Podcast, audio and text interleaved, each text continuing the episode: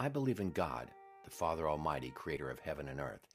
I believe in Jesus Christ, his only Son, our Lord, who was conceived by the Holy Spirit, born of the Virgin Mary, suffered under Pontius Pilate, was crucified, died, and was buried. On the third day he rose again. He ascended into heaven. He is seated at the right hand of the Father, and he will come to judge the living and the dead.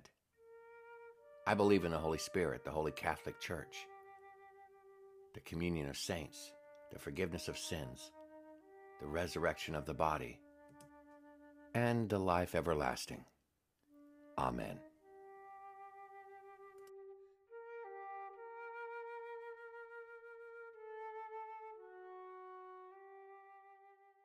Greetings and salutations. Welcome to another episode of Coffee, the Bible, and Paige. I am your host, Paige. Here's my coffee. Ah, in the beginning, coffee and low. It was very, very good. Uh, apologize for having been gone about a week, week and a half. I've been undergoing a an equipment transformation, if you will. Uh, getting my new microphone. I got a new platform that I'm learning to use, and um, I think it's going to be worth the effort.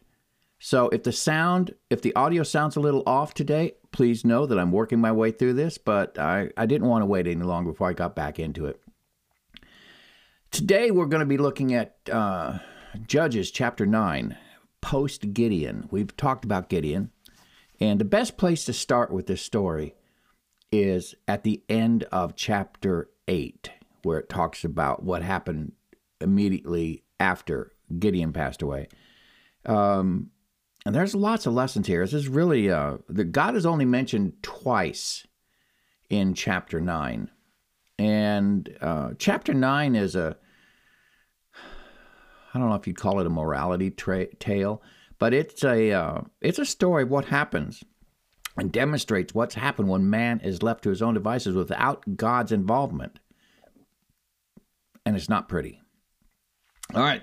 So, having said that, let's start here at chapter 9 or chapter 8, the end of chapter 8. And then we're going to go into chapter 9 and read it. And then uh, I'll do what I always do I will think with my mouth open. All right, let's get started. Let's see here. Where are we? Yeah, there we are. Thus Midian was subdued before the Israelites and did not raise its head again. During Gideon's lifetime, the land had peace 40 years. So Gideon ruled for 40 years. Jerubbaal, son of Joash, went back home to live. That's Gideon. He had seventy sons of his own, for he had many wives. His concubine, who lived in Shechem, also bore him a son, whom he named Abimelech. Now that's important. His concubine, basically a slave girl, who lived in Shechem, also bore him a son, whom he named Abimelech. Gideon, son of Joash, died at a good old age and was buried in the tomb of his father Joash in the Ophrah of the Ab- Abizer- Abiezrites. Abiezrites? These names. No sooner had Gideon died than the Israelites again prostituted themselves to the Baals, like they couldn't wait. But Gideon must have been something. He must have been a, a rather had a commanding personality because he kept this in check during his time of ruling over them. And but as soon as he died, they just jumped back at worshiping all these different Baals. They set up Baal Berith as their god, and did not remember the Lord their God, who had rescued them from the hands of all their enemies on every side. They also failed to show any loyalty to the family of Jerubbaal, that is Gideon, in spite of all the good things he had done for them. He delivered his family delivered them from the Midianites. And how quickly they forgot. All right, chapter 9. Abimelech, son of Jerubbaal, went to his mother's brothers in Shechem. Now, this is the son that he had by that slave girl, concubine, in Shechem. He lived where he lived, and he had a girl out of town. And this is the son of that girl. And he said to them and all of his mother's clan, Ask all the citizens of Shechem, what's better for you, to have all 70 of Jerubbaal's son rule over you, or just one man? Remember, I am your flesh and blood. Now, do you remember at the beginning when they were first starting to come into the promised land? God had made God had told them to move the Canaanites out, to totally displace the Canaanites, and they didn't do it. And now it's coming back. This is another example of coming back to bite them. Remember, I'm your flesh and blood. I'm a fellow Canaanite, basically, is what he's saying. When the brothers repeated all this to the citizens of Shechem, they were inclined to follow Abimelech because they said, He's related to us. He's one of our own. They gave him 70 shekels of silver from the temple of Baal Berith, and Abimelech used it to hire reckless scoundrels, mercenaries, who became his followers. He went to his father's home in Ophrah, and on one stone murdered his 70 brothers, the sons of Gideon, or Jerubbaal.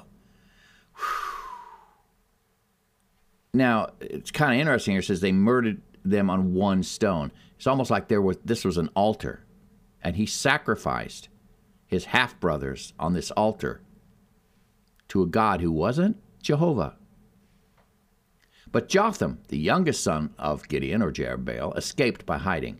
Then all the citizens of Shechem and Beth Millo gathered beside the great tree at the pillar in Shechem to crown Abimelech king.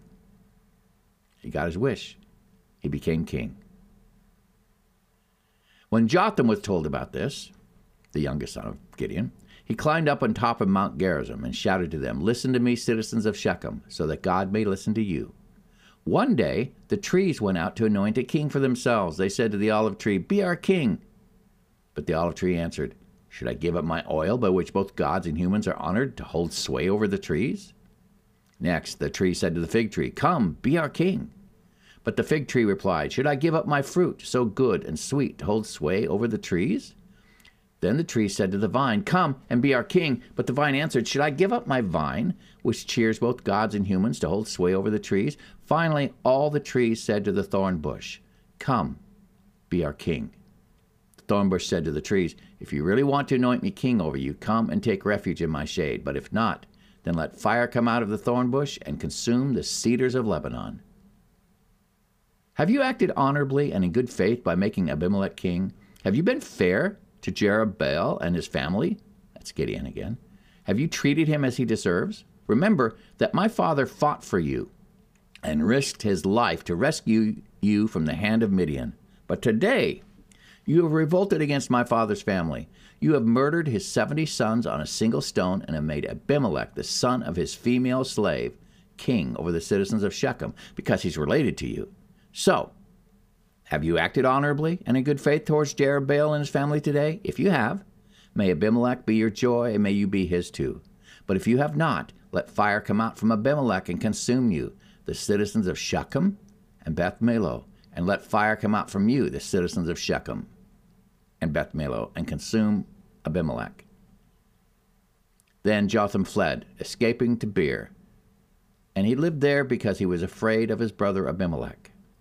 Apparently, Abimelech was kind of a forceful personality as well. And now remember, he had this mercenary arm, small mercenary army that he hired. After Abimelech had governed Israel three years, God stirred up animosity between Abimelech and the citizens of Shechem. Oh, oh, wait a minute.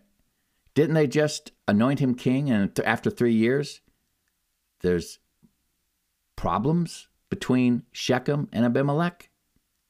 And they, acted tre- treacherously against Abimelech. God did this in order that the crime against Jerubbaal's 70 sons, the shedding of their blood, might be avenged on their brother Abimelech and on the citizens of Shechem who had helped him murder his brothers. In opposition to him, these citizens of Shechem set men on the hilltops to ambush and rob everyone who passed by, and this was reported to Abimelech. So pretty much chaos, anarchy reigned. Abimelech was supposedly king of this small area, uh, and he couldn't control the people. After three years of his governance, the people either realized their mistake or I don't think there's any godliness involved here. Uh, they just started to rebel against him. They didn't like the way he ruled. And so they started an uprising against Abimelech. Now, Gaal, son of Ebed, moved with his clan to Shechem, and its citizens put their confidence in him. After they had gone out in the fields and gathered the grapes and trodden them, they held a festival in the temple of their God. And while they were eating and drinking, they cursed Abimelech. Gaal, son of Ebed, said, Who's Abimelech? Why should we Shechemites be subject to him? Subject to him? Isn't he Jerubbaal's son? Isn't he Gideon's son? That you don't like? He's still the fruit of Gideon. That's what he's saying here. Isn't he Gideon's son, and isn't Zabul his deputy? Serve the family of Hamor, Shechem's father, which is where he came from. Why should we serve Abimelech? If only this people were under my command, then I would get rid of him. I would say to Abimelech, Call out your whole army. Now, when Zabul, the governor of the city, heard what Gaal, son of Ebed, said, he was very, very angry. Remember, he's a, he's a deputy put in place by Abimelech. Undercover, he sent messages to Abimelech saying, Gaal, son of Ebed, and his clan have come to Shechem and are stirring up the city against you. Now then, during the night, you and your men should come and lie in wait in the fields.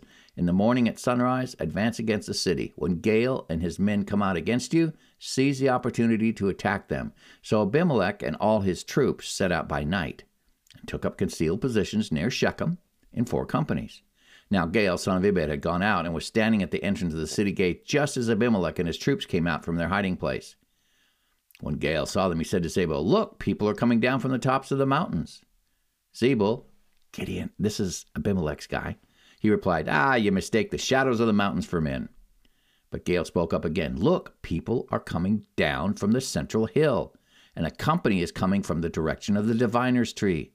Then Zabul said to him, Where's your big talk now, you who said, Who is Abimelech, that we should be subject to him? Aren't these the men you ridiculed? Go out and fight them. So Gaal led out the citizens of Shechem and fought Abimelech. Now Abimelech chased him all the way to the entrance of the gate, and many were killed as they fled. Then Abimelech stayed at Arumah, and Zabul drove Gaal and his clan out of Shechem. The next day, the people of Shechem went out to the fields, and this was reported to Abimelech. So he took his men, divided them into three companies, and set an ambush in the fields. And when he saw the people coming out of the city, he rose to attack them. Now remember, this city Shechem had turned on him. Abimelech and the companies with him rushed forward to a position at the entrance of the city gate. Then two companies attacked those in the field and struck them down. All that day, Abimelech pressed his attack against the city until he captured it and killed its people. Then he destroyed the city and scattered salt over it.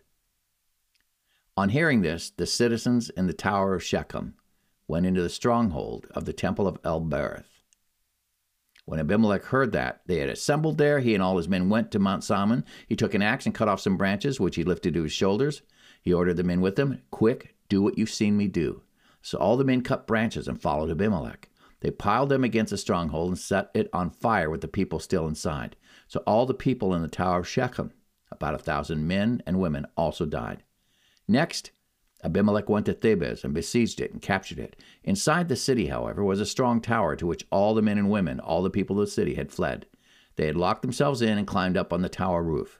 Abimelech went to the tower and attacked it, but as he approached the entrance to the tower to set it on fire, a woman dropped an upper millstone on his head and cracked his skull. Hurriedly, he called to his armor bearer, Draw your sword and kill me, so that they can't say a woman killed him.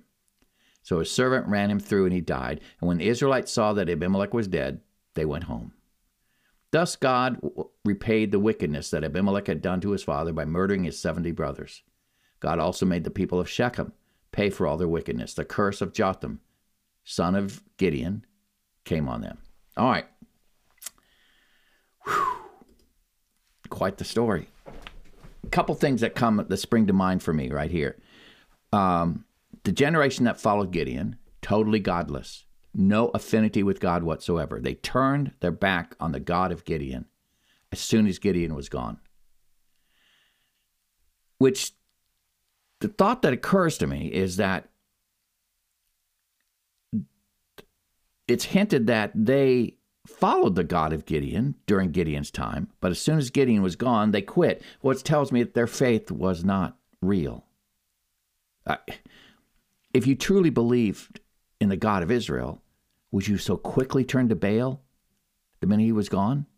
Uh, you stop and think about it. Think about the people that were alive when Gideon was alive, and then as soon as Gideon was dead, those same people turned to worship Baal.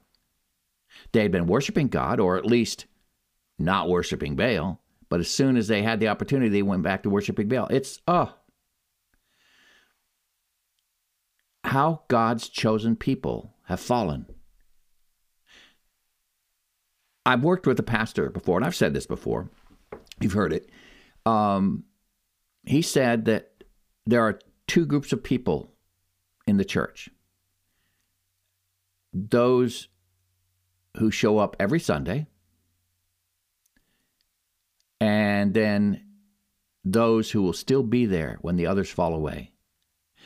It's like uh, the church visible and the church invisible. The church visible is everybody who shows up on a Sunday. Church invisible are those who are still there after the falling away has occurred. Um, the Bible talks in the New Testament about that t- there be a great falling away, a great uh, running away from the church and from God. And uh, what will be left will be the remnant. Well, that's the pattern that God has always had. There's always a remnant. Well, what happened in Gideon's time, he had enforced the rule of God. And then as soon as he's dead, people just rebounded away from God and went back to worshiping Baal. To the point that Gideon's sons from his marriages were killed on an altar.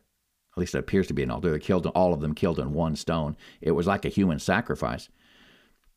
And the the woman that he had on the side, as if the wives he had in his hometown weren't enough, he had a woman on the side in in uh, Shechem, and she gave birth to a son, which is a half who is a half brother to his marriage's uh, sons.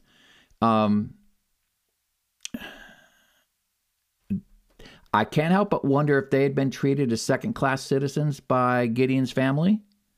Um, they, I, I, just, I'm just sitting here thinking that uh, um, if he was, maybe perhaps he was called the bastard son of Gideon. I don't know. It just seems to me that there wasn't any love between Abimelech and his father.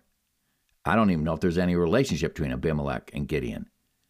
But I know that as soon as Gideon died, Abimelech comes to the front and kills off Gideon's brothers and assumes the mantle of leadership in that area. And again, this is a, a tale of this is what happens when man is left to his own devices. For three years, Abimelech ruled, and and it doesn't say that anything bad was going on, but after three years, they got they were tired of him, and they started rebelling against him, and war broke out. And again, it, it's just chaos, it's anarchy. This is what happens when God is left out of uh, when God is left out of the picture. Um, and this is what's going to happen to any nation who actively rebels against God. Now, having said that, let me say this I don't believe that a theocracy is the uh, answer to any nation.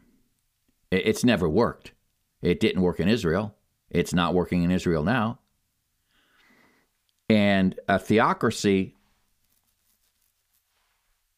uh, and the reason it won't work is because of man's nature. Man's nature, he's an enemy of God. He's going to rebel against God. That's just what's going to happen. That's just what he does. And that's what we see happening here. The minute, minute Gideon died, they sprung back towards Baal. It, it, and it pictures like it's, it, it was like a, a, almost like a sigh of relief. Oh, that's over with. Let's get back to Baal worship. I might be reading too much into it. I don't know. But I know this is a picture of man's nature. This is what man does. He rebels against God. And should the time come in America where the world in America turns against the church in a powerful way, should the time ever come when our government attacks the church in a powerful way, there will be a great falling away. And the New Testament speaks of that. There will be a great falling away, and the remnant will be left. Well, here we see an example of what happens when godlessness is in charge. And that's what will happen in the United States, and it's what will happen happens to any nation who turns its back on God. Now, again, I'm not saying theocracy is the is the answer. But whenever the church is allowed to live and prosper, the nation that allows it to live and prospers lives and prospers. In my observation, anyway. But whenever a nation starts clamping down on the church of God and destroying the church of God, then chaos and anarchy will eventually rule. For a very short time, Abimelech's rule was without rancor, with, with, without conflict. But within three years, the country around him, and even in his home city, they rebelled against him. That is the end game of the enemy of our soul. He wants the church out of the way so that he can have his way. And what is his way? Does he want peace? No.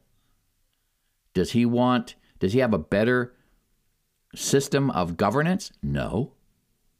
He thrives and lives on destruction. He, the enemy lives to steal and destroy. Steal, kill, and destroy is what the New Testament says. And we see an example of that here with Abimelech. Abimelech self promoted himself into kingship, and within three years, everything was upended again, and he had to fight to keep his throne, and eventually he lost it. He was killed by a woman who dropped a rock on his head. This is, to me, the lesson I'm pulling out of this is the importance of having a life centered on God.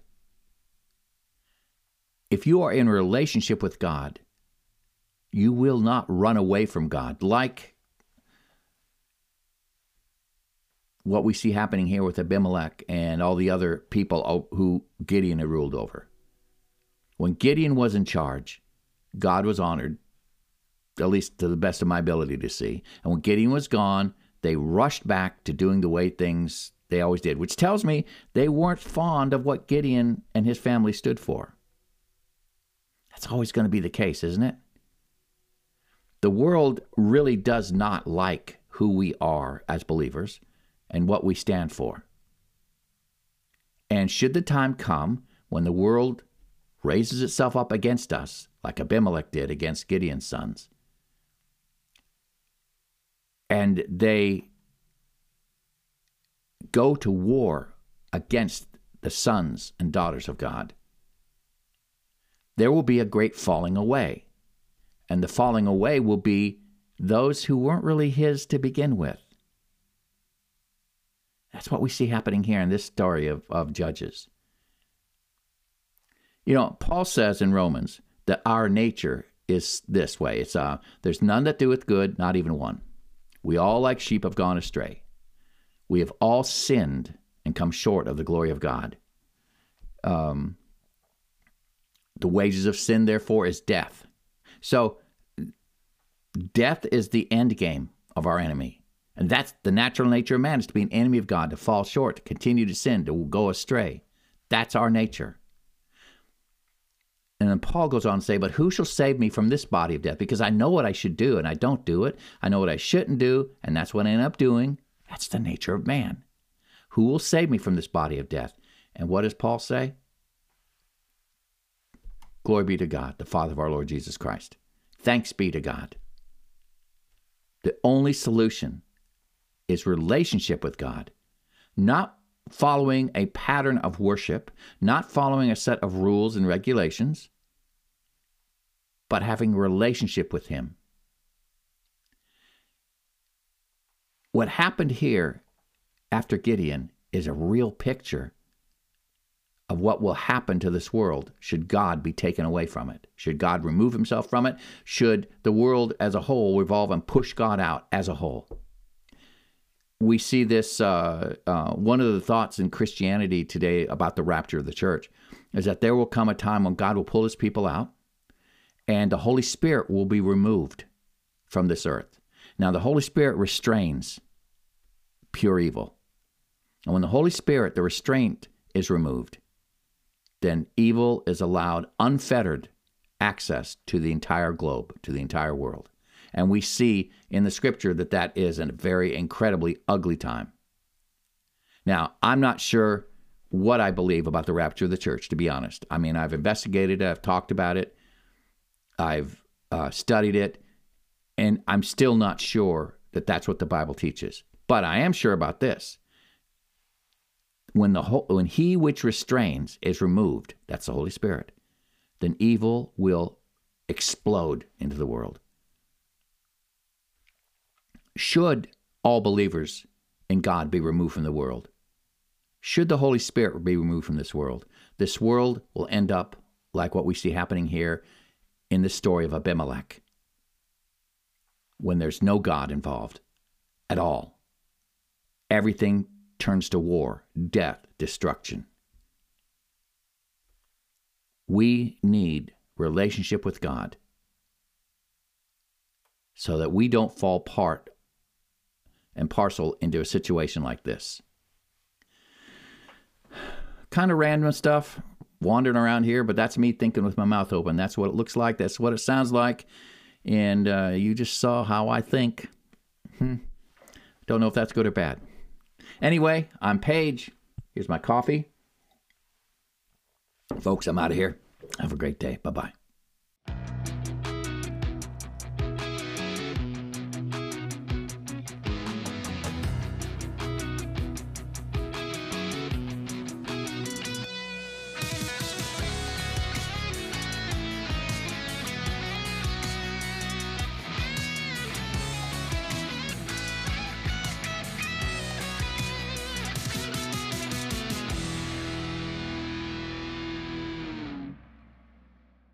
God's thoughts are not our thoughts.